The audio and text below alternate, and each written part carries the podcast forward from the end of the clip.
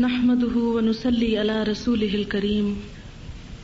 أما بعد، فأعوذ بالله من الشيطان الرجيم. بسم الله الرحمن الرحيم.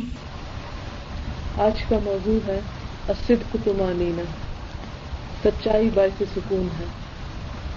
سکون ایک ایسی چیز ہے جس کا آج کے دور میں ہر انسان متلاشی ہے۔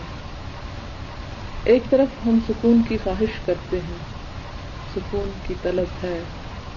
سکون کے لیے تڑپتے ہیں۔ لیکن دوسری طرف کوئی ایسی راہ، کوئی ایسا وسیلہ، کوئی ایسا طریقہ اختیار نہیں کرتے جس سے واقعی ہمیں سکون مل سکے۔ ہمیشہ اپنے مقصد کو پانے کے لیے، اپنی منزل تک پہنچنے کے لیے انسان کو صحیح وسائل اختیار کر کے ہی وہاں پہنچنا نصیب ہو سکتا ہے۔ لہٰذا اس دنیا کی زندگی میں سکون پانے کے طریقوں میں سے ایک طریقہ جو اللہ اور اس کے رسول نے ہمیں بتایا، وہ سچائی ہے۔ سچائی، سچ بولنا صرف یہ اللہ تعالیٰ کی صفات میں سے ہے۔ اور وہ کس طرح؟ قرآن پاک میں اللہ تعالیٰ ارشاد فرماتے ہیں، ومن اصدق من اللہ حدیثا اور اللہ سے بڑھ کر سچی بات کس کی ہو سکتی ہے؟ اللہ سے بڑھ کر سچائی کو اپنانے والا کون ہو سکتا ہے؟ اور ایک اور جگہ پر اللہ تعالیٰ فرماتے ہیں کل صدق اللہ۔ ان لوگوں کو بتا دیجیے کہ اللہ نے سچ کہا، اللہ سچ ہی بولتا ہے۔ اور اس کے برعکس ایک اور جگہ پر فرمایا، ان اللہ لا یخلف المیعاد۔ اللہ اپنے وعدوں کے خلاف نہیں کرتا۔ یعنی جو کچھ قرآن پاک میں اپنے رسول صلی اللہ علیہ وسلم کی زبانی اس نے بتا دیا جو وعدے اس نے کیے، ان وعدوں کو وہ توڑے گا نہیں۔ جس جزا اور جن ثواب کا اس نے وعدہ کیا، اس پر بھی وہ پورا اترے گا۔ اور اللہ سے بڑھ کر پورا اترنے والا کوئی نہیں۔ اور اسی کے بارے میں اللہ تعالیٰ فرماتے ہیں، ومن اوفا بے ہی من اللہ اللہ سے بڑھ کر اپنے وعدوں کو پورا کرنے والا کون ہو سکتا ہے؟ اللہ تعالیٰ کے بعد، اللہ تعالیٰ کے سب سے زیادہ نیک بندے یعنی انبیاء، ان کی صفات میں سے بھی سب سے پہلی صفت سچ ہی گنوائی گئی۔ اللہ تعالیٰ جہاں پر اپنے انبیاء کا ذکر کرتا ہے، ارشاد فرماتا ہے وزقر فل کتاب ابراہیم اس کتاب میں ابراہیم علیہ السلام کا ذکر کیجیے ان کا نا صدیق نبی بے شک وہ بہت سچے نبی تھے۔ یعنی کوئی نبی کبھی بھی جھوٹا نہیں ہو سکتا، اور صدیق کا مطلب بہت ہی سچ بولنے والے۔ پھر اسی طرح حضرت اسماعیل علیہ السلام کے بارے میں فرمایا وز فل کتاب اسماعیل اس کتاب میں اسماعیل علیہ السلام کا ذکر کیجیے ان کا نا صادق الوادی وہ اپنے وعدوں میں بہت سچے تھے۔ وہ کا نا رسول النبیہ اور وہ رسول نبی تھے۔ تمام پیغمبروں کے بارے میں اللہ تعالیٰ قرآن پاک میں ارشاد فرماتا ہے وہ جالنا لہم لسان صدق علیہ ہم نے ان سب کی زبان کو بہت سچا اور بلند بنایا۔ اسی طرح حضرت ابراہیم علیہ السلام نے اپنے لیے جو دعا مانگی، تو وہ دعا یہ تھی، ربی حبلی حکمن اے اللہ مجھے نبوت عطا کر وہ الحقنی بالصالحین، اور صالح لوگوں کے ساتھ میرا شمار کر وج علی لسان صدق فی الآخرین اور بعد کے لوگوں میں میرے بارے میں سچی رائے قائم کر۔ اب دیکھیں کہ آپ سب کو معلوم ہے کہ حضور صلی اللہ علیہ وسلم جبکہ اللہ تعالیٰ نے ابھی آپ کو نبی بنا کر نہیں بھیجا تھا، اس سے پہلے وہ اپنے معاشرے کے سب سے سچے انسان شمار کیے جاتے تھے۔ اور ایک طرف جہاں مشرقین مکہ آپ کی جان کے دشمن تھے، دوسری طرف آپ کے لیے صادق اور امین کے لفظ استعمال کیا کرتے تھے۔ یعنی آپ کا لقب ہی، لقب وہ لفظ ہوتا ہے، وہ نام ہوتا ہے جس کے ساتھ انسان کی شہرت ہو جائے، جس کے ساتھ کوئی مشہور ہو جائے۔ تو حضور صلی اللہ علیہ وسلم اپنی جس صفت کے ساتھ مشہور تھے، نبوت سے پہلے، وہ سچائی کی صفت تھی۔ اور آپ کو معلوم ہے کہ جب حضرت محمد صلی اللہ علیہ وسلم پر وہی نازل ہوئی، اور وہ پہلی دفعہ وہی کی جو کیفیت تھی، آپ صلی اللہ علیہ وسلم پر بہت بھاری تھی اور آپ بہت پریشان ہوئے۔ جب گھر آتے ہیں تو حضرت خدیجہ کے سامنے اپنی مشکل کا ذکر کرتے ہیں تو حضرت خدیجہ آپ کی کون سی صفات گنواتی ہیں؟ ان میں سے ایک صفت ہے، واللہ لا يخزيك الله ابدا خدا کی قسم اللہ آپ کو کبھی بھی رسوا نہیں کرے گا۔ کیونکہ آپ صلی اللہ علیہ وسلم نے جب فرشتے کو دیکھا تو آپ پر بہت دہشت تاری تھی کہ پتہ نہیں میرے ساتھ کیا ہونے والا ہے۔ میرے ساتھ کیا معاملہ پیش آنے والا ہے۔ اس پر جب حضرت محمد صلی اللہ علیہ وسلم کانپتے ہوئے اور گھبرائے ہوئے گھر آتے ہیں تو حضرت خدیجہ آپ کی سچائی کی صفت کو سامنے رکھتے ہوئے کہتی ہیں، خدا کی قسم اللہ آپ کو کبھی رسوا نہیں کرے گا۔ کیوں؟ اس لیے کہ آپ ہمیشہ سچی بات کرتے ہیں۔ تو گویا جو شخص سچائی اختیار کرتا ہے، دنیا کی رسوائی سے بچا رہتا ہے۔ اور آخرت کی رسوائی تو انشاءاللہ اللہ اللہ اپنے وعدے کا خلاف نہیں کرتا۔ اسی طرح جب پہلی مرتبہ ایک بدو نے حضور صلی اللہ علیہ وسلم کو دیکھا، تو اس دور میں قیافہ شناسی ایک فن تھا۔ جس طرح آج کے دور میں پامسٹری اور یہ نجومیت اور اس طرح کے بہت سارے فنون ہیں جو بہرحال کچھ نہ کچھ ادھر ادھر کی خبریں انسانوں کو جھوٹی سچی بتاتے رہتے تو اس دور میں بھی قیافہ شناسی یعنی دوسرے کے چہرے کو دیکھ کر اندازہ لگانا کہ اس شخص کی پرسنالٹی اور شخصیت کیا ہے۔ تو ایک شخص نے حضور صلی اللہ علیہ وسلم کی طرف دیکھا، کہنے لگا، واللہ ما هذا الوجه بوجه كذاب خدا کی قسم، یہ کسی جھوٹے انسان کا چہرہ نہیں ہو سکتا۔ یہ جو کچھ بات کہہ رہا ہے، اس بات میں سچائی ہے۔ اور اگر آپ صلی اللہ علیہ وسلم سچائی کی صفت سے معمور نہ ہوتے تو نبوت ملنے کے بعد آپ کی بات پر کوئی توجہ نہ کرتا، کوئی دھیان نہ دیتا۔ لیکن سب لوگوں کے دل ہاں وہ بظاہر دشمن تھے، اس بات کی گواہی دیتے تھے کہ آپ صلی اللہ علیہ وسلم انتہائی سچے انسان ہیں۔ آپ کو معلوم ہے کہ جب ہرکل کے پاس، ہرکل جو تھا روم کا سردار، یہ روم کا بادشاہ آپ کہنے ابو سفیان جب اس کے سامنے گیا تو وہ ابو سفیان سے پوچھتا ہے کیا تم نے کبھی اس سے جھوٹ سنا؟ تو ابو سفیان کہتے کہ نہیں۔ اس میں کبھی ہم نے جھوٹ نہیں دیکھا، اس کی ذات میں، اس کے کلام میں، اس کی شخصیت میں کوئی ایسی بات نہیں دیکھی۔ تو ہرکل جواب دیتا ہے کہ جو شخص لوگوں کے ساتھ جھوٹ نہیں بولتا، وہ اللہ کے بارے میں جھوٹ کیسے بولے گا؟ لہذا اس کی نبوت جو ہے وہ بالکل سچی ہے۔ اور آپ جانتے ہیں کہ اسلام کا پیغام ہے ہی سچائی کا پیغام۔ اس پیغام کے بارے میں قرآن پاک میں اللہ تعالیٰ ارشاد فرماتے ہیں وہ لوی جے اب صدقی اور وہ جو سچائی لے کر آیا وہ سب بھی اور اس سچائی کی تصدیق کی یعنی اسلام کی تصدیق کی اور اس کو سچا مذہب مانا، اس پر چلنے کی کوشش کی الا اکہم المتقون، تو یہی لوگ دراصل تقوا والے ہیں، انہی کے دلوں میں خدا کا خوف ہے۔ جیسا کہ تقوا کی بات ہوئی، تو انشاءاللہ اب اللہ کے فضل و کرم سے اور اللہ کی بھرپور رحمت سے رمضان کا مہینہ پھر قریب آ رہا ہے اور رمضان کا جیسا کہ آپ کو معلوم ہے، مقصد ہی یہ ہے کہ انسانوں کے اندر تقوی پیدا کیا جائے۔ وہ صفت، وہ سچائی جو انسان کو انسان بناتی ہے اور اسے اللہ سے واقعی جوڑتی ہے۔ اور اس سے جڑنے کے بعد ہی انسان دراصل سکون پا سکتا ہے۔ قرآن پاک میں اللہ تعالیٰ واضح طور پر سچائی کا حکم دیتے ہیں۔ اللہ تعالیٰ ارشاد فرماتے ہیں، یا ایوہ الذین آمنو، اے لوگو جو ایمان لائے ہو، ایمان کا دعویٰ کرتے ہو اتق اللہ اللہ سے ڈرو مع الصادقین، اور ان لوگوں کے ساتھ مل جاؤ، ان لوگوں کے ساتھ شامل ہو جاؤ، جو راستی پر قائم ہے جو سچائی پر قائم ہے جو سچ بولتے ہیں۔ اور اسی طرح ایک اور جگہ پر فرمایا فضا اعظم المر فلو صدق اللہ لکان خیر اللہ جب وہ کسی کام کا عزم کر لیتے ہیں، پھر وہ اس میں سچائی اختیار کریں، اس عزم کو پورا کریں، تو یہ بات ان کے لیے بہتر ہے۔ اور یہاں پر جس ریفرنس سے بات ہو رہی ہے، وہ یہ جہاد۔ اللہ کی راہ میں جو جہد کا جب عزم کر لیں تو اس کو صرف زبانی دعوے کی حد تک نہ رکھیں بلکہ اپنے عمل میں بھی اتار لیں دیکھیں کہ قیامت کے دن کا جب ذکر کرتا ہے قرآن تو اس میں بھی فرماتا ہے کہ ہاضا یوم ینفع الصادقین صدقہم یہ وہ دن ہے جس دن سچ بولنے والوں کی سچائی انہیں فائدہ پہنچائے گی۔ تو گویا قیامت کے دن جو چیزیں انسان کو نفع دینے والی ہیں، جو انسان کے کام آنے والی ہیں، ان میں سے بہترین چیز انسان کی سچائی ہے۔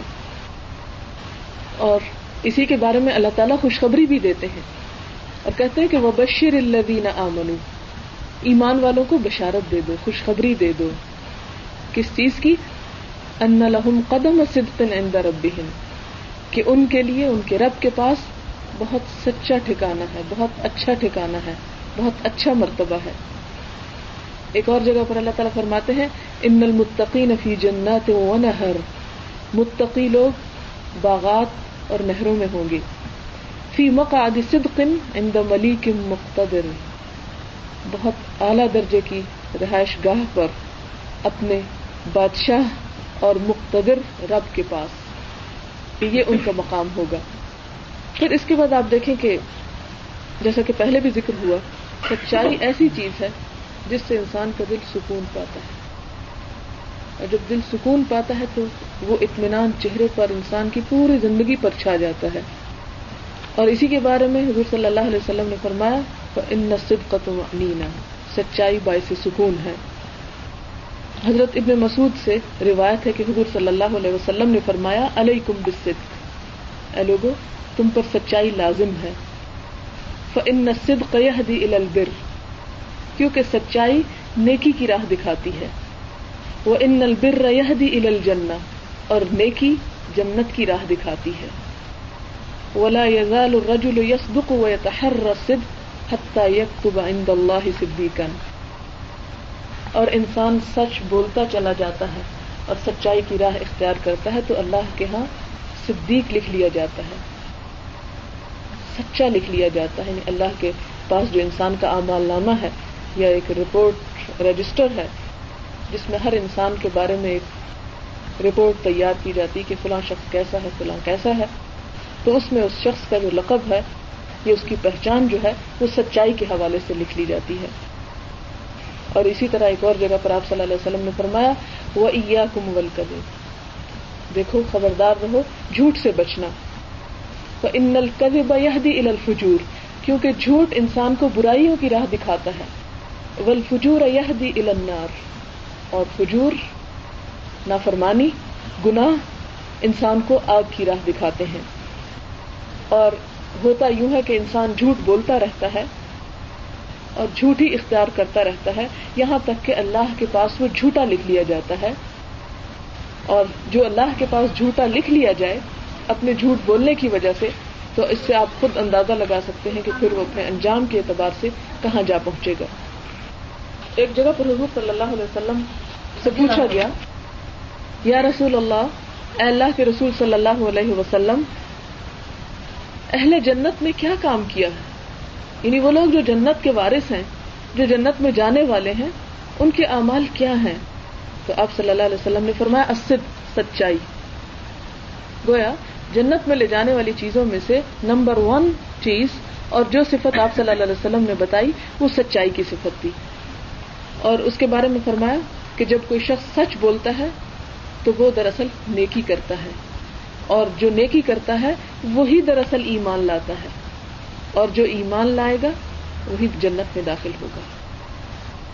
تو گویا، ایمان کا دار و مدار بھی انسان کی سچائی پر ہے۔ دیکھیے کہ ایمان دراصل کیا ہے؟ اللہ کے ساتھ ایک وعدہ ہے نا؟ اللہ کے ساتھ ایک عہد ہے۔ اور انسان وہ عہد کیا کرتا ہے؟ لا الہ الا اللہ۔ کہ اللہ کے سوا کوئی الہ نہیں۔ اے اللہ، تو ہی میرا خدا ہے۔ تو ہی میرا رب ہے۔ تو ہی میرا خالق ہے، تو ہی میرا مالک ہے، تجھے ہی میں حاکم سمجھتا ہوں اور تجھے ہی میں عبادت کے قابل سمجھتا ہوں۔ ہم جب ترجمہ کرتے ہیں کلمے کا تو کیا کہتے ہیں؟ کہ اللہ کے سوا کوئی عبادت کے لائق نہیں، کوئی عبادت کے قابل نہیں۔ اور عبادت کا مطلب کیا ہے؟ اطاعت۔ اللہ کے علاوہ کوئی اس قابل نہیں کہ جس کی اطاعت کی جائے۔ سوائے اس کے جس کی اطاعت کا اللہ نے خود حکم دے دیا۔ اب یہاں پر آپ دیکھیں کہ جب ہم جتنا زیادہ اس بات کو سچے الفاظ میں کہتے ہیں اور دل کی سچائیوں اور گہرائیوں کے ساتھ کہتے ہیں، اتنا ہی زیادہ ہم اللہ کی اطاعت میں مخلص ہوتے چلے جاتے ہیں۔ لیکن اگر ہم اللہ کی اطاعت نہیں کرتے، تو یہی ہمارا کلمہ ہمارے خلاف حجت بنتا ہے۔ اور یہی دراصل ایک قسم کا جھوٹ ہو جاتا ہے کہ زبان سے تو ہم اللہ سے کہتے ہیں کہ اللہ تو ہی عبادت کے لائق ہے۔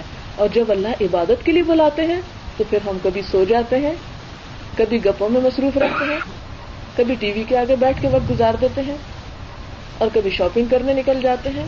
دنیا کی ہر دلچسپی ہمارے سامنے بہت عظیم ہے، لیکن وہ جس کے ساتھ ہم وعدہ کر چکے ہیں، عبادت کے قابل تو ہے، اس کے آگے سجدہ کرنے کا ہمیں وقت نہیں ملتا۔ تو یہ دراصل کیا ہے؟ یہ انسان اللہ کو دھوکہ نہیں دیتا، دراصل اپنے آپ ہی کو دھوکہ دیتا ہے۔ اور اسی لیے یہاں پر اس حدیث سے ظاہر ہوتا ہے، جو شخص ایمان لاتا ہے، وہی جنت میں جاتا ہے۔ اور ایمان کی بنیاد سچائی ہے۔ پھر آپ دیکھیں کہ ایک اور جگہ پر حضور صلی اللہ علیہ وسلم نے فرمایا کہ اربا ان ادا کن نفی کا کہ چار خصلتیں، چار صفات، چار خوبیاں اگر تمہارے اندر پائی جاتی ہیں فلا علیہ کا مافا تک منت دنیا تو کوئی بات نہیں، دنیا کی زندگی میں کچھ بھی تم سے چلا جائے، کوئی بھی چیز تم سے چھوٹ جائے، کچھ بھی کھو جائے، کوئی بھی نقصان ہو جائے، تو تمہیں اس کی کوئی پرواہ نہیں ہونی چاہیے۔ تمہیں اس پر کوئی غم اور کوئی دکھ نہیں ہونا چاہیے۔ اگر تمہارے اندر یہ چار صفات موجود ہیں، آئیے دیکھیے کہ کیا ہم سب کے اندر سمیت میرے، کیونکہ میں بھی یہاں آپ کو صرف سنانے نہیں آتی اپنا حساب بھی لینے آتی ہوں کہ میں کیا کر رہی ہوں۔ اس لیے کہ اگر آپ کو نہ سناؤں تو میں خود بھی یاد نہ رکھ سکوں کہ مجھ پر اللہ نے کیا کیا فرائض عائد کیے ہیں۔ تو یہ نہیں کہ میں آپ سے بہتر ہوں تو میں آپ کو یہاں بیٹھ کر سنا رہی ہوں۔ میں آپ ہی میں سے ایک ہوں۔ اور دراصل ہمارے سب کے یہاں جمع ہونے کا مقصد یہ ہے کہ ہم اپنے اندر زیادہ سے زیادہ ان صفات کو پیدا کر سکیں جو ہمارے رب کو، ہمارے خالق کو ہم سے مطلوب ہے اور زیادہ سے زیادہ کوشش کر سکیں کہ ہم ان چیزوں سے دور ہو سکیں جن کی وجہ سے اللہ ہمیں غصے کی نظر سے دیکھتا ہو یا ہمیں نفرت کی نگاہ سے دیکھتا ہو۔ تو اب دیکھیں، وہ چار چیزیں کون سی ہیں؟ نمبر ایک، حفظ و امانت امانت کی حفاظت۔ کسی نے کوئی بات آپ کے ساتھ اپنی امانت رکھ دی، دیکھیں نا، بعض اوقات انسان کوئی پریشان ہوتا ہے، آپ سے مشورہ لے لیتا ہے۔ اس کے بارے میں حضور صلی اللہ علیہ وسلم نے فرمایا کہ جب کوئی تم سے بات کرتے ہوئے ادھر ادھر دیکھتا ہے کہ کوئی دیکھ تو نہیں رہا، کوئی سن تو نہیں رہا، تو اس کی یہ بات تمہارے پاس امانت ہو جاتی ہے۔ تمہارا پھر یہ حق نہیں کہ تم اس سے بات سن کر کہیں اور بیٹھو تو وہ بات کسی اور کو سنانا شروع کر دو۔ نہیں، وہ امانت ہے، اس میں خیانت نہیں کرو گے۔ تو گویا، نہ صرف یہ کہ زبان کی بات امانت ہے، بلکہ اس کے بعد مال میں سے جتنی بھی چیزیں ہیں کوئی بھی چیز آپ کے پاس رکھ دیتا ہے، پیسے کی شکل میں، کپڑے کی شکل میں، کسی بھی صورت میں کہ یہ چند دن کے لیے اپنے پاس رکھ لیں، تو وہ تمام کی تمام اس کی ذمہ داری، اس کی حفاظت، اس کو سنبھال کر رکھنا اتنا ہی آپ کے لیے ضروری ہے جتنا آپ اپنی چیز کو سنبھال کر رکھتے ہیں۔ اس میں آپ دیکھیں کہ جیسے کرائے کے گھر لیتے ہیں نا لوگ، ان گھروں کو بھی اسی طرح سنبھالنا، ان کی بھی اسی طرح دیکھ بھال کرنا۔ ان کو بھی اسی درد کے ساتھ استعمال کرنا، جتنا ہم اپنی ذاتی چیز کے ساتھ کرتے ہیں، تو یہ بھی ایک امانت کا پاس ہے۔ کیونکہ یہ گھر ہمارے اپنے نہیں ہو جاتے، اگر ہم کسی سے لیتے ہیں آریتن کچھ عرصے کے لیے ہاں ہم اس پر پے بھی کرتے ہیں۔ لیکن یہ پھر بھی ہمارے پاس امانت ہے، اس امانت کو احتیاط کے ساتھ اور طریقے کے ساتھ استعمال کرنا۔ یہی ایک مومن کی صفت اور خوبی ہو سکتی ہے۔ اسی طرح اور بھی بہت ساری چیزیں۔ اگر کسی نے آپ کو کہا کہ چلے آج کے دن میرا بچہ آپ کے پاس ہے، آپ دیکھیں آپ کسی بیمار کی عادت میں یا کسی اور کام میں مصروف ہے تو اس بچے کی دیکھ بھال اسی طرح کرنا جس طرح آپ اپنے بچے کی کرتے ہیں۔ تو یہ دراصل امانت کا پاس ہے، کیونکہ کوئی بھی چیز چاہے ایک گھنٹے کے لیے ہو، چاہے ایک سال کے لیے ہو، چاہے پوری زندگی کے لیے ہو، چاہے وہ بات کی شکل میں ہو، چاہے مال کی شکل میں ہو، وہ تمام چیزیں امانت بن جاتی ہیں اور ان کی دیکھ بھال یا تو یہ کہ انسان ذمہ ہی نہ لے۔ جب کسی چیز کا ذمہ لے لیتا ہے، تو پھر اس کو اسی طرح ادا کرنا۔ اسی لیے قرآن پاک میں اللہ تعالیٰ فرماتے نا کہ ان اللہ امرکم انت الماناتی الا اہلیہ اللہ تمہیں حکم دیتا ہے کہ تم امانتوں کو ان کے اہل لوگوں کے پاس لے جاؤ، کہ جو ان کی حفاظت کر سکتے ہو دوسری صفت کون سی؟ وسیع کا حدیث بات میں سچائی، قول میں سچائی، جس کے اندر یہ صفت ہے اس کے پاس دنیا بھر کی دولت ہے۔ اور تیسری بات، وہ حسن و خلی کا دن اچھا اخلاق، دوسرے کے ساتھ اچھے طریقے سے پیش آنا۔ وہ عفت الفی تو اور لالچ سے بچنا۔ جو انسان لالچ سے بچ جاتا ہے، وہ انسان دنیا کی غلامی سے نجات پا جاتا ہے۔ اور جب تک انسان کا دل لالچ میں گرفتار ہوتا ہے، انسان دوسروں کا محتاج ہی رہتا ہے۔ اس کی اپنی کوئی آزادی نہیں ہوتی۔ اور حضور صلی اللہ علیہ وسلم کے لیے سب سے ناپسندیدہ صفت اگر کوئی تھی کسی شخص کے اندر، تو وہ جھوٹ تھی۔ اب دیکھیں کہ جیسا کہ میں نے پہلے بتایا کہ انسان کی سچائی جو ہے، صرف زبان کی سچائی نہیں، اس کی بہت سی اقسام ہیں۔ پہلے نمبر پر تو زبان ہی کی سچائی ہوگی۔ حضور صلی اللہ علیہ وسلم نے فرمایا البیان بالخیار مالم یا تفرقہ کہ خرید و فروخت کرنے والے دو لوگ چوائس پر ہیں، ان کے پاس چوائس ہے جب تک وہ الگ نہیں ہوتے۔ یعنی آپ کسی دکان پر سودا کرتی ہیں جا کر۔ تو جب تک آپ دکان پر کھڑی ہیں، وہاں وہاں تو آپ سودا واپس کر سکتی ہیں، اپنے پیسے لے سکتی ہیں۔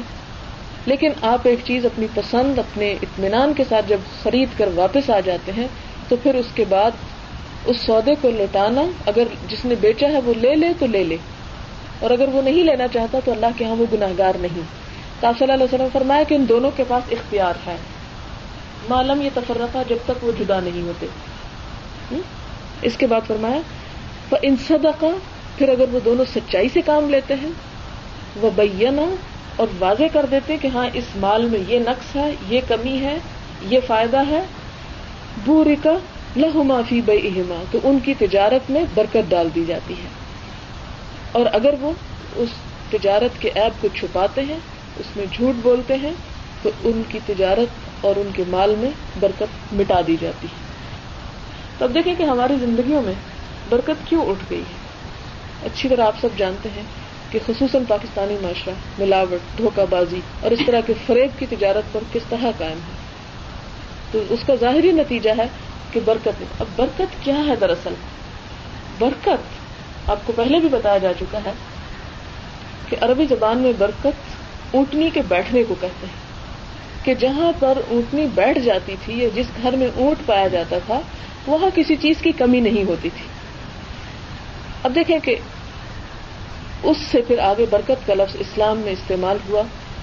کثرت حسنات و خیرات، عظمت، فراوانی یعنی چیزوں کی کثرت یعنی کمی نہ ہونا کسی چیز کی۔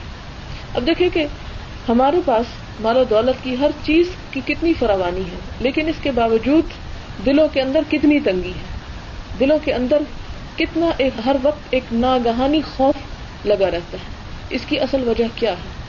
یعنی انسان کسی وقت مطمئن نہیں ہوتا، کسی وقت انسان تسلی میں نہیں ہوتا کہ ہاں میرا پورا پڑ گیا۔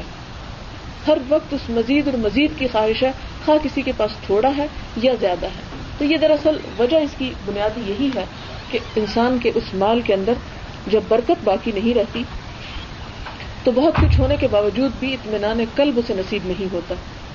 اب دیکھیں کہ سچائی پھر نیت کی سچائی بھی آ جاتی ہے کہ انسان جو کام کرے، اس میں وہ صرف اور صرف اور خالص اللہ کے لیے ہو۔ کسی اور کا کوئی حصہ اس میں نہ ہو۔ اگر انسان کے اندر یہ کیفیت نہیں ہوتی، اور انسان بظاہر تو نیکی کرتا ہے اللہ کے لیے، لیکن نیت یہ ہوتی ہے کہ لوگ اس کی تعریف کریں، لوگ اس پر اسے سلا دیں انسان اگر کسی کو مسکرا کے ملتا ہے تو اس مسکراہٹ کے پیچھے بھی کوئی غرض اور کوئی تما پوشیدہ ہو، تو اللہ کے ہاں وہ مسکراہٹ جو ہے، ایک طرف صدقہ ہے۔ حضور صلی اللہ علیہ وسلم نے فرمایا، تم نیکی کی کسی چھوٹی سی چیز کو بھی حقیر مت سمجھو۔ ہو سکتا ہے وہی چھوٹی سی نیکی قیامت کے دن تمہاری نجات کا باعث بنے۔ لیکن وہ ایسی نیکی ہے کہ جس میں انسان کو کچھ خرچ نہیں ہوتا، کوئی اسے تکلیف نہیں ہوتی، بلکہ مسکرانے سے انسان کو مزید خوشی ہی نصیب ہوتی ہے۔ اور دل میں خوشی اور اطمینان پیدا ہوتا ہے۔ لیکن اگر یہی نیکی انسان کی خلوص سے خالی ہے اور اس میں کوئی غرض چھپی ہوئی ہے، دنیا کی کوئی غرض، تو اللہ کے نزدیک یہ نیکی نیکی نہیں رہتی۔ وہ غرض بن جاتی ہے، جس کا سلا انسان لوگوں سے چاہتا ہے۔ جب وہ لوگوں سے چاہنے لگتا ہے، تو پھر اللہ اسے لوگوں کے حوالے کر دیتا ہے۔ اللہ تعالیٰ کہتے ہیں نا کہ جو شخص مجھ سے مانگتا ہے، تو میں اپنی رحمت اور برکت سے میں اس کو نوازتا ہوں۔ لیکن جو بندہ بندوں سے توقع رکھ بیٹھتا ہے، پھر میں انہیں انہیں کے حوالے کرتا ہوں۔ چاہے تو اسے دے اور چاہے وہ روک لیں اب اس کے بعد آپ دیکھیں کہ زبان اور نیت کی سچائی کے بعد، ارادے کی سچائی، کہ جب انسان کسی نیکی کا عزم کر لیتا ہے، تو اس عزم کو پورا کرے۔ مثال کے طور پر آپ نماز کا عہد کر لیتے ہیں۔ پھر اس کے بعد یعنی چاہے آپ عہد کریں یا نہ کریں، وہ تو نماز فرض ہی ہے۔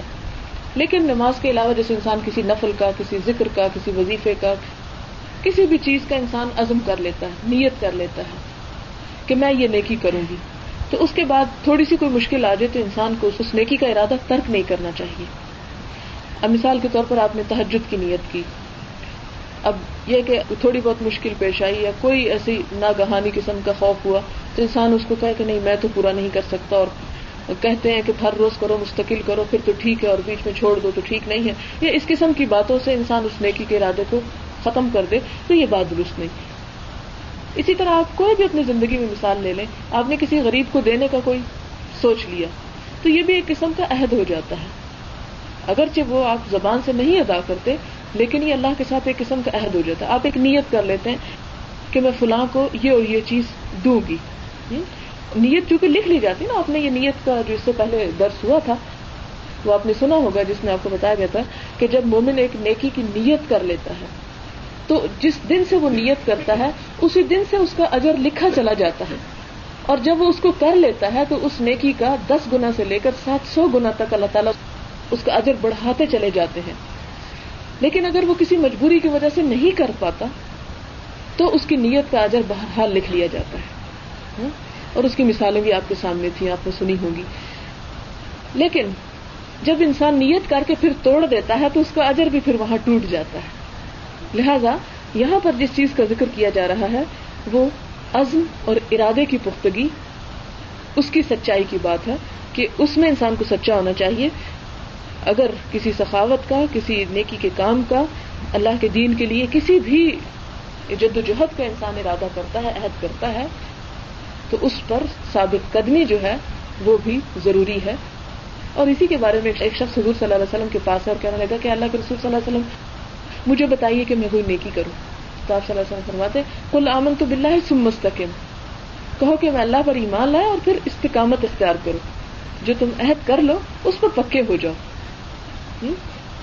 تو یہی سب سے بڑی نیکی ہے۔ اور اسی طرح فرمایا کہ اللہ تعالیٰ نہیں تھکتا، تم تھک جاؤ گے۔ چاہے تھوڑا تھوڑا کام کرو، لیکن پابندی کے ساتھ اسے کرو۔ مستقل مزاجی کے ساتھ کرو۔ اب اسی طرح یہ کہ عہد میں سچائی جو ہے، وہ بھی بہت ضروری ہے۔ اب دیکھیں کہ جیسے ابھی کی بات ہو رہی تھی نا، انسان اگر کسی صد کے خیرات کی نیت کر لیتا ہے، یہ کسی بھی نیکی کی نیت کر لیتا ہے، تو اس کو اسے پورا کرنا چاہیے۔ اب اللہ تعالیٰ انسان کے اس رویے کو قرآن پاک میں واضح کرتے ہیں۔ دونوں طرح سے۔ اللہ تعالیٰ ارشاد فرماتے ہیں وہ من من عہد اللہ لوگوں میں سے کچھ ایسے ہوتے ہیں جو اللہ سے عہد کرتے ہیں۔ ل ان آتا من فضل ہی کہ اللہ اگر یہ ہمیں اپنے فضل سے عطا کر دے، یہ نعمت۔ یعنی کوئی بھی نعمت جس کا انسان تصور کرتا ہے یا جس کی وہ خواہش کرتا ہے۔ لنصدقن ولنکونن من الصالحین تو ہم یہ نعمت پا کر ضرور بہت سچے ہوں گے۔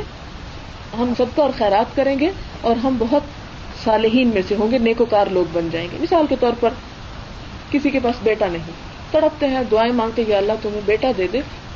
اور جب بیٹا آ جائے گا تو پھر ہم اتنا صدقہ اور خیرات کریں گے اور اتنے اور اتنے نیک کام کریں گے، یہ اور یہ کام کریں گے۔ فلما آتا ہوں من فضل ہی اللہ تعالیٰ کہتے ہیں کہ یہ کون لوگ ہیں جب میں انہیں اپنے فضل سے دے دیتا ہوں؟ بخیلو بھی تو پھر اسے پا کے بخل کرنے لگتے ہیں۔ جب وہ نعمت انہیں میسر آ جاتی ہے، دنیا کی وہ مشکل ان کی آسان ہو جاتی ہے، تو پھر ان کا دل تنگ ہو جاتا ہے۔ وہ طول اور منہ موڑ لیتے ہیں۔ وہ موردون اور وہ تو ہے ہی منہ موڑنے والے۔ حالانکہ اللہ کو انسان کی کسی نیکی کی ضرورت نہیں ہوتی۔ اللہ کو کچھ نہیں چاہیے ہم سے۔ نہ ہمارا صدقہ اور خیرات اللہ تعالیٰ تو کہتے ہیں کہ جب تم قربانی کرتے ہو تو نہ اس قربانی کا خون مجھے پہنچتا ہے، نہ اس کا گوشت مجھے فائدہ دیتا ہے۔ لیکن تمہارے دلوں کا تقوی اور محبت مجھے پہنچتی اور میں تمہارے دلوں کو جانچتا ہوں۔ اور اسی طرح ایک اور جگہ، اللہ تعالیٰ نہ تمہاری شکلیں دیکھتا ہے، نہ تمہاری صورتیں دیکھتا، نہ تمہارے جسم دیکھتا ہے۔ وہ تو تمہارے دلوں کو دیکھتا ہے کہ ان میں کیا ہے۔ تو یہ ہے کہ ایسی نیتوں کو توڑنا نہیں چاہیے، بلکہ اب کئی دفعہ ایسا ہوتا ہے نا کہ لوگ پوچھتے ہیں کہ میں نے یہ نظر مانی تھی میں نے یہ سوچا تھا کہ میں میرا یہ کام ہو جائے، میری یہ بیماری دور ہو جائے یا میری بچے پاس ہو جائیں یا کوئی بھی کام جو دنیا کے ضروریات میں سے، تو میں یہ اور یہ کروں گی۔ تو اب میرے سے ہو نہیں رہا، تو کیا کیا جائے؟ پہلی بات تو یہ ہے کہ اس طرح کے جو کام انسان کو پتا ہو کہ میری اتنی استطاعت نہیں، تو اسے کرنے ہی نہیں چاہیے۔ ایسے عہد نہیں کرنے چاہیے، چاہے کتنی بھی مجبوری کیوں نہ ہو۔ اور اگر انسان کر لے، تو پھر اللہ اس بات کا سب سے زیادہ حقدار ہے کہ اس سے کیا ہوا عہد پورا کیا جائے۔ ابھی پچھلے دنوں مجھے کسی نے بتایا کہ میں نے آیت کریمہ کا پتہ نہیں سوا لاکھ پڑھنا مانا ہوا تھا کہ میری سروس مجھے مل جائے تو میں پڑھوں گی۔ اب سروس مل گئی تو میں اتنی مصروف ہو گئی ہوں کہ میں پڑھ نہیں سکتی۔ اب بتائیں کیا کیا جائے؟ اب یہ تو انڈرسٹوڈ تھا کہ جب تم سروس کرو گی تو تم مصروف تو ہو جاؤ گی۔ سوچ سمجھ کے نیت کرو اس قسم کی۔ تو یہ ہے کہ اللہ کو دوبارہ لائد کریمہ نہیں چاہیے۔ اور دوسری بات یہ کہ یہ جو عدد ہم مقرر کر لیتے ہیں کہ اتنے لاکھ اور اتنے ہزار اور کروڑ کروں گی اور پھر نہیں کرتے، تو ایسا عدد مقرر ہی نہیں کرنا چاہیے۔ اللہ تعالیٰ کو گنتی کی کوئی ضرورت نہیں ویسے انسان کو نیت کر لینی چاہیے اور اس چیز کی نیت کرنی چاہیے جو وہ کر سکتے کی ضرورت تو خود ہمیں ہے نا، اللہ تعالیٰ کو تو نہیں۔ اب دیکھیں کہ اس کے بعد آ جاتا ہے کہ امال میں سچائی۔ اب امال کی سچائی کیا ہے؟ اللہ تعالیٰ اسے قرآن پاک میں اس طرح بیان فرماتے ہیں لئی سل برب وجوہ کم قبل المشرقی والمغرب۔ نیکی یہ نہیں ہے کہ تم اپنے چہرے مشرق یا مغرب کی طرف کر لو۔ یہ نمازیں پڑھتے رہو مراد ہے ولا کن البر من آمن بلّہ لیکن نیکی یہ ہے کہ جو شخص اللہ پر ایمان لے آئے ول یوم الآخری آخرت پر ایمان لے آئے ول ملائکتی فرشتوں پر ایمان لے آئے ول کتابی و نبینا کتابوں پر اور نبیوں پر، وہ آت المالا اور نیکی کیا ہے؟ کہ مال خرچ کرے، اللہ حبی ہی اللہ کی محبت میں کس کس پر؟ زویل قربا رشتے داروں پر ول یتامہ یتیموں پر۔ اور یتیموں میں بھی پہلے نمبر پر وہ یتیم آتے ہیں جو اس کے اپنے رشتے دار ہیں۔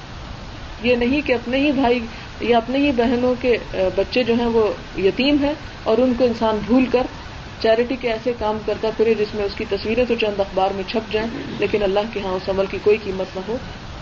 تو اس میں بھی سب سے پہلے اپنے ارد گرد میں، اپنے قریب میں، اپنے رشتے داروں میں، اپنے آس پاس میں جو زیادہ ضرورت مند ہو، ان پر پہلے خرچ کرے۔ ول مساکینہ اور ضرورت مند لوگوں پر وب نصبیل اور مسافروں پر۔ وسائلینہ اور سوال کرنے والوں پر خرچ کرے۔ وہ پھر رقابے اور غلاموں کو چھڑانے میں۔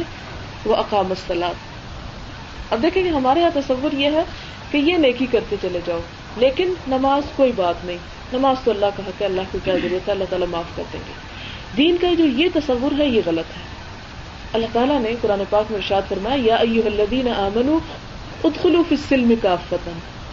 اے لوگوں جو ایمان لائے ہو، اسلام میں پورے کے پورے داخل ہو جاؤ۔ اللہ تعالیٰ نے تمہیں یہ نہیں کہا کہ صرف نمازیں پڑھو اور ادھر سمگلنگ کرو اور چور بازاری کا بازار گرم کر کے رکھو اور لوگوں کو دھوکہ دو، ملاوٹ کرو اور ادھر تم ہر سال عمرہ اور حج کرتے رہو۔ اللہ نے یہ کہیں حکم نہیں دیا۔ اور یہ کوئی دین اور یہ کوئی اسلام نہیں۔ اور دوسری طرف اللہ تعالیٰ نے یہ بھی نہیں کہا کہ تم لوگوں کے بھلائی اور ویلفیئر اور چیریٹی کے کام تو بہت کرتے رہو، لیکن نماز اور اللہ کا حق ادا نہ کرو۔ اور کہو کہ عمرے میں کیا پڑا عمرہ میں نہیں کرتا۔ یہ حج نہیں کرتا اور وہ پیسہ میں لوگوں کے بچوں کی شادیاں کرنے پر استعمال کر لیتا ہوں، تو یہ بھی نیکی نہیں ہے۔ وہ اپنی جگہ ہے، وہ جتنا کر سکو وہ بھی کرو، لیکن اللہ نے حج فرض کر دیا۔ جو فوائد اس نے حج میں رکھے، جو حکمتیں اس نے حج میں رکھی، وہ بھی دیکھنی اور ان کا تجربہ کرنا بھی ضروری ہے۔ اس لیے دین کو انسان اپنی مرضی کے مطابق اختیار نہ کرے۔ یہود کی برائیوں کو جہاں پر اللہ تعالیٰ قرآن پاک میں ذکر کرتے ہیں یہ کہ انہوں نے دین کے کچھ حصے کو اپنا لیا اور کچھ حصے کو چھوڑ دیا۔ کتاب میں سے بعد پر ایمان لاتے ہیں۔ آیت کا مطلب یہ ہے کہ کتاب کے بعض حصے پر ایمان لے آتے ہیں اور بعض حصے کے ساتھ کفر کرتے ہیں۔ کفر کا مطلب دراصل انکار کرنا ہوتا ہے۔ تو انکار سے مراد یہاں پر یہ ہے یعنی قرآن پاک میں یا اللہ کی کتاب میں اور اس کے رسول صلی اللہ علیہ وسلم کی سنت میں جو چیز ان کے موافق ہوتی ہے، ان کی خواہشات سے میل کھاتی ہے، اس کو تو لے لیتے ہیں۔ اور جو چیز ان کی مرضی کے مطابق نہیں ہوتی، اس کو چھوڑ دیتے ہیں۔ پھر اس کے بعد اللہ تعالیٰ پوچھتے ہیں، فما جزا امی فاروق علی کا تو اس شخص کی سزا کیا ہو جو ایسا کرے؟ کہ کچھ چیزوں کو لے لے اور کچھ چیزیں ترک کر دے۔ اور اس کے بعد فرماتے ہیں کہ جزا اس کی یہی ہے کہ دنیا میں بھی ان کی رسوائی ہو۔ اور آخرت میں بھی رسوائی۔ لہذا دین کو تفریق کرنے کا کام جو ہم نے شروع کر رکھا ہے، اللہ نے ہمیں اس کی اجازت نہیں دی۔ نماز کا حکم بھی اللہ نے دیا اور سب کا خیرات کا بھی اللہ نے دیا، حسن اخلاق کا بھی اللہ نے دیا۔ لہذا اس میں سے جو کام بھی ہم کریں گے، اللہ کی رضا کی خاطر ہی کریں گے۔ پھر اس کے بعد آپ دیکھیں کہ اللہ تعالیٰ کہتے ہیں کہ نماز قائم کرتے ہیں زکات دیتے ہیں ولمفون اب احدہم اذا احدو اور اپنے وعدوں کو پورا کرتے ہیں۔ جب وہ عہد کر لیں۔ وہ صابری نہ فلبا سا مشکلات اور تکلیفوں میں صبر کرنے والے ہوتے ہیں۔ ہاں؟ پریشانیوں میں وہ ثابت قدم ہوتے ہیں۔ اللہ سے امید رکھتے ہیں اور نیکی کی راہ کو چھوڑ نہیں دیتے۔ وہی نلباس اور جنگ کے وقت۔ الا اکلبین صدقو یہ ہے وہ لوگ جنہوں نے سچ کر دکھایا جو سچے ہیں۔ تو عمل کی سچائی، یہ سچائی ہے، نماز پڑھنا زکات دینا، وعدوں کو پورا کرنا۔ اللہ کا دیا ہوا مال، یتیموں، مسکینوں اور مسافروں پر خرچ کرنا، کتابوں پر ایمان لانا، جب تک یہ سارے کام نہیں، اس وقت تک کلمے کی تصدیق نہیں ہوتی۔ وہ الا اکم المتقون اور یہی لوگ دراصل تقوا والے ہیں۔ اور تقوا کی تجدید کا موسم یعنی رمضان کا موسم آ رہا ہے، تو امید ہے کہ سب بہنیں اس کے لیے تیاری میں ہوں گی۔ کسی نہ کسی طرح اور ہونا بھی چاہیے۔ اس لیے کہ اللہ کی بہت بڑی عنایت ہے۔ کتنے ہی لوگ تھے جو پچھلے رمضان میں ہمارے ساتھ تھے، لیکن وہ اب ساتھ چھوڑ کے جا چکے ہیں۔ آپ سب کے سامنے ہوں گے۔ تو اللہ کی طرف سے یہ ایک بہت مہلت اور انعام کا وقت پھر آ رہا ہے۔ لہذا علم کے ساتھ یعنی سوچ سمجھ کے ان روزوں کی تیاری کا اہتمام ہونا چاہیے۔ حضور صلی اللہ علیہ وسلم شابان کے مہینے میں ہی روزے رکھنا شروع کر دیتے تھے اور اس کے لیے اپنے آپ کو پریپیئر کرتے تھے۔ بہرحال رمضان سے متعلق تو جو باتیں ہوں گی وہ رمضان میں ہی آپ کے ساتھ ہوں گی۔ اب تیسرے نمبر پر ہے وفا میں سچائی یعنی عہد اور وعدوں کا پورا کرنا۔ ہے اس کے بارے میں اللہ تعالیٰ فرماتے یا یو الدین امن اوفو بالعقود۔ اے لوگ جو ایمان لائے ہو، اپنے وعدوں کو پورا کرو۔ جو عہد کسی کے ساتھ کر لیتے ہو، کسی کے پاس جانے کا، لینے کا، دینے کا، کسی قسم کا، اس کو پورا کرو۔ اور ایک اور جگہ پر اللہ تعالیٰ فرماتے یا مالا تفلون اے ایمان والو، تم وہ بات کہتے کیوں ہو جو کرتے نہیں ہو؟ کبور مختن ان دلہ تقول مالا تفلون اللہ کے نزدیک اس سے بڑھ کر غصے کی بات اور کوئی نہیں ہو سکتی کہ تم وہ نہ کرو جو تم کہو۔ لہذا سوچ سمجھ کر کہو اور اگر کہو تو اسے پورا کرنے کی کوشش کرو۔ لیکن ہمارے ہاں اس چیز کا احساس ہی نہیں، خیال ہی نہیں۔ وعدہ کرنا تو ایک مذاق بن چکا ہے۔ اور اس پر انشاءاللہ کہنا، اس سے بڑھ کر مذاق۔ حالانکہ انشاءاللہ کا حکم جو ہے، اللہ تعالیٰ نے قرآن پاک حضور صلی اللہ علیہ وسلم کو بھی دیا اور کہا کہ ولا تقول غدن اللہ شاء اللہ کہ اے نبی صلی اللہ علیہ وسلم، آپ کسی چیز کے بارے میں یوں نہ کہا کریں کہ میں کل اسے ضرور کر دوں گا، مگر یہ کہ انشاء اللہ۔ تو جب اللہ کے رسول صلی اللہ علیہ وسلم کو انشاءاللہ کہنے کا حکم دیا جا رہا ہے، تو پھر ہم تو بہرحال آپ صلی اللہ علیہ وسلم کے تابے دار ہیں اور ان کی امتی ہیں۔ اسی طرح آپ دیکھیں کہ قرآن پاک میں ایک اور جگہ پر اللہ تعالیٰ فرماتے کہ ان الحدہ کا نا عہد کے بارے میں، وعدوں کے بارے میں قیامت کے دن تم سے پوچھا جائے گا، سوال کیا جائے گا۔ اب دیکھیں کہ آپ نے بچپن میں یہ کہانی پڑھی ہوگی کہ ایک دفعہ حضور صلی اللہ علیہ وسلم نے کسی سے کچھ سودا کیا۔ اونٹ لے گیا وہ شخص اور پیسوں کے لیے کہا کہ آپ یہاں کھڑے ہو میں ابھی آتا ہوں۔ اور ہوا کیا؟ کہ تین دن گزر گئے۔ وہ شخص جا کے بھول گیا۔ تین دن گزر گئے اور اس شخص کو یاد نہ رہا۔ اور حضور صلی اللہ علیہ وسلم تین دن، تین رات اس جگہ پر کھڑے رہے، اسی جگہ پر قائم رہے جہاں وہ شخص کہہ کر گیا تھا کہ میں ابھی آتا ہوں۔ یہ بہت مشہور واقعہ ہے، آپ نے ضرور پڑھا ہوگا اس سے پہلے بھی۔ اسی طرح عبداللہ بن عمر کے بارے میں ہے کہ جب ان کی وفات قریب ہوئی تو انہوں نے لوگوں کو بلایا اور کہا کہ میں فلاں شخص سے اپنی بیٹی کا رشتہ طے کرتا ہوں، کیونکہ میں نے اس سے ایک قسم کا وعدہ کر لیا تھا۔ جب اس نے پرپوزل دیا تو میں نے ایک قسم کا دل میں وعدہ کر لیا تھا کہ میں اپنی بچی کی شادی اس کے ساتھ ضرور کروں گا۔ کیونکہ میری موت قریب ہے، میں نہیں چاہتا کہ میں اللہ کے پاس جاؤں اور میرے دل میں کوئی نفاق ہو۔ کیونکہ آپ صلی اللہ علیہ وسلم نے فرمایا نا کہ چار چیزیں جس شخص کے اندر ہوں گی وہ پکا منافق ہے۔ منافق کے بارے میں آپ نے بہت سی باتیں سنی ہیں پچھلے درسوں میں کہ منافق وہ شخص جو ظاہر کچھ ہو اور دل میں کچھ ہو۔ اسلام میں یہ چیز انتہائی ناپسندیدہ ہے۔ اور ایک انسان دوسرے انسان کے اندر اگر یہ چیز دیکھتا ہے تو اس کا دل کھٹا ہو جاتا ہے۔ تو بہرحال اللہ سبحانہ و تعالیٰ کے ساتھ تو یہ چیز کسی طرح بھی ٹوٹ نہیں کرتی انسان کو۔ تو اس کے بارے میں وہ چار چیزیں کون سی تھیں کہ جب وہ بات کرے تو جھوٹ بولے؟ جب امانت اس کے پاس رکھی جائے تو خیانت کرے اس میں، جب وعدہ کرے تو توڑ دے۔ اور جب کبھی جھگڑا ہو تو گالی گلوچ پہ اتر آئے۔ یہ منافق کی نشانیاں ہیں۔ اور اگر کسی کے اندر ایک نشانی ہے، ایک صفت پائی جاتی ہے، تو اس کے اندر نفاق کا ایک حصہ پایا جاتا ہے۔ تو عبداللہ بن عمر کہنے لگے کہ میں نہیں چاہتا کہ میں اللہ سے اس حال میں جا کے ملوں کہ میرے دل کے اندر نفاق کا ایک حصہ موجود ہو۔ کہ میں نے ایک شخص کے ساتھ اپنی بیٹی کا رشتہ طے کرنے کا ارادہ کر لیا اور اس کے بعد میں اسے پکا نہ کر کے جاؤں تو یہ چیز میرے اوپر ایک بوجھ رہ جائے گی۔ اب دیکھیں کہ رشتوں کو اور تعلقات کو نبھانا جو ہے، یہ بھی وفائے عہد ہوتا ہے۔ حضور صلی اللہ علیہ وسلم ایک دفعہ تشریف فرماتے کہ ایک بڑھیا عورت آئی آ کے کہتی ہے کہ حضور صلی اللہ علیہ وسلم پوچھتے کہ آپ کون ہیں؟ بھول گئے۔ وہ کہتی ہے کہ میں، میرا نام جسامہ ہے۔ آپ صلی اللہ علیہ وسلم فرمایا کہ نہیں، تم حسانہ ہو۔ حسانہ کا تو بہت اچھی ہو۔ کئی حال حکم کئی کن تم بادہ کیا حال ہے تمہارا؟ کس حال میں رہی؟ کیا گزرا تم پر؟ کہنے لگی، بہت اچھا رہا۔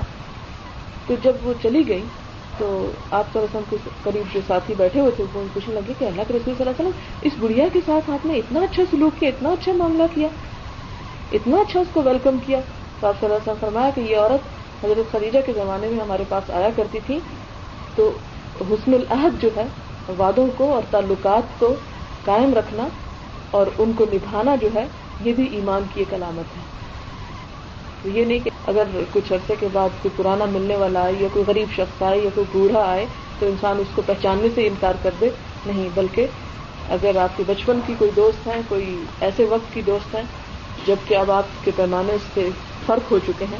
اللہ نے آپ کو مال و دولت زیادہ دے دیا یا علم زیادہ دے دیا، یا کسی بھی حیثیت سے آپ کو دنیا میں برتری نصیب کی، تو یہ نہیں کہ انسان اپنے پرانے تعلقات کو چھوڑ دے اور ان کے ساتھ اس طرح کا سلوک کرے، بلکہ ان کے ساتھ نبھانا جو ہے یا ان کی عزت اور تقریم کرنا جو ہے، یہ بھی ایمان کی علامات میں سے ایک علامت ہے۔ اسی طرح اب یہ کہ کچھ چیزیں جھوٹ کے بارے میں ہیں۔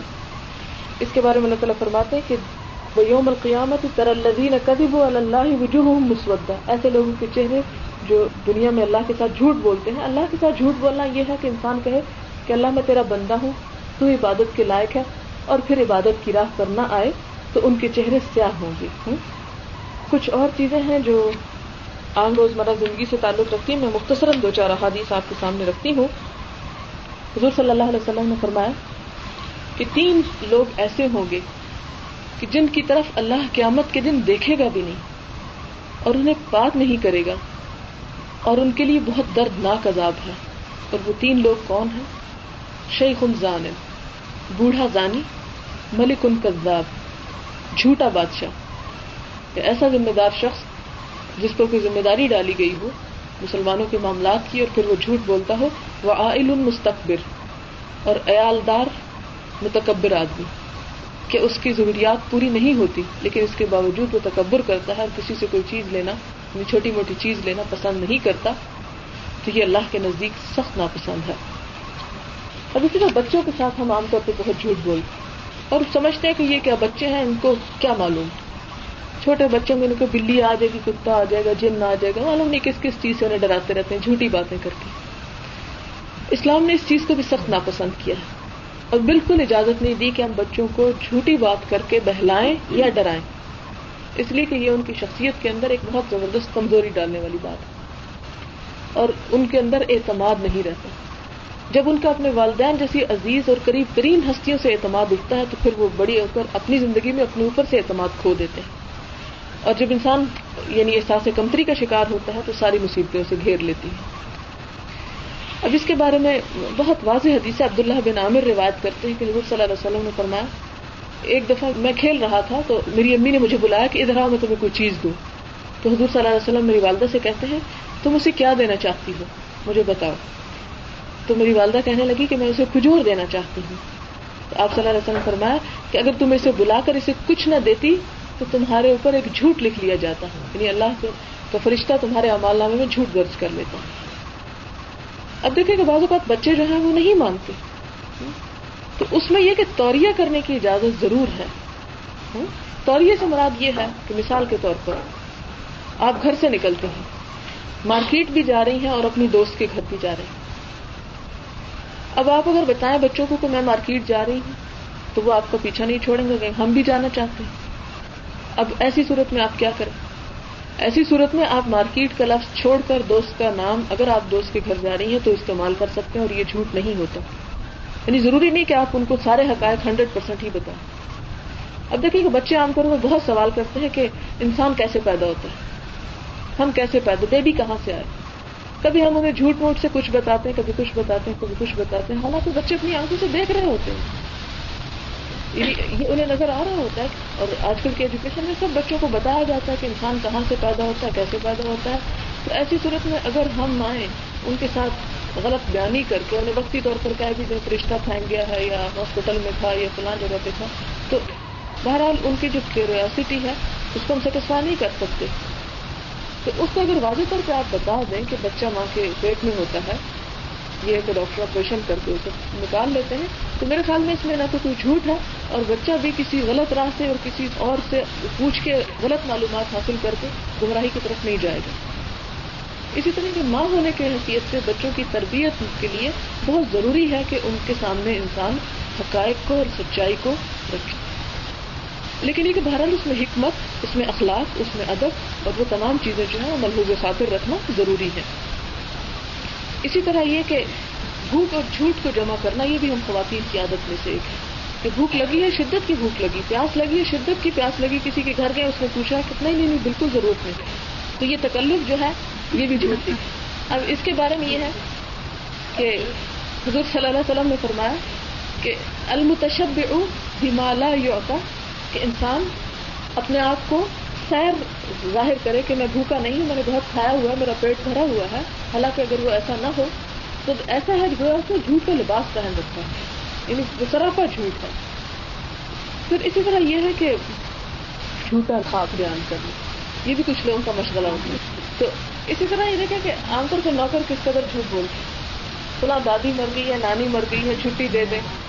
کسی دوسرے رشتے سے فون کروا دیتے ہیں۔ ایک ہی دادی کو چار چار دفعہ مار رہے ہوتے ہیں۔ یہ دراصل کیا ہے؟ اور ہوتا یہ ہے کہ جب اصل میں دادی مرتی ہے تو پھر کوئی چھٹی نہیں دیتے پھر کہتے ہیں یہ لوگ ڈالیں تو یہ پورا ایک معاشرے میں جھوٹ کا ببال آیا ہوا ہے نا۔ اور اسی وجہ سے ہمارا کوئی کام بھی درست نہیں ہوتا اور سب کچھ ہوتے ہوئے بھی ہماری زندگی جو ہے وہ سکون سے خالی۔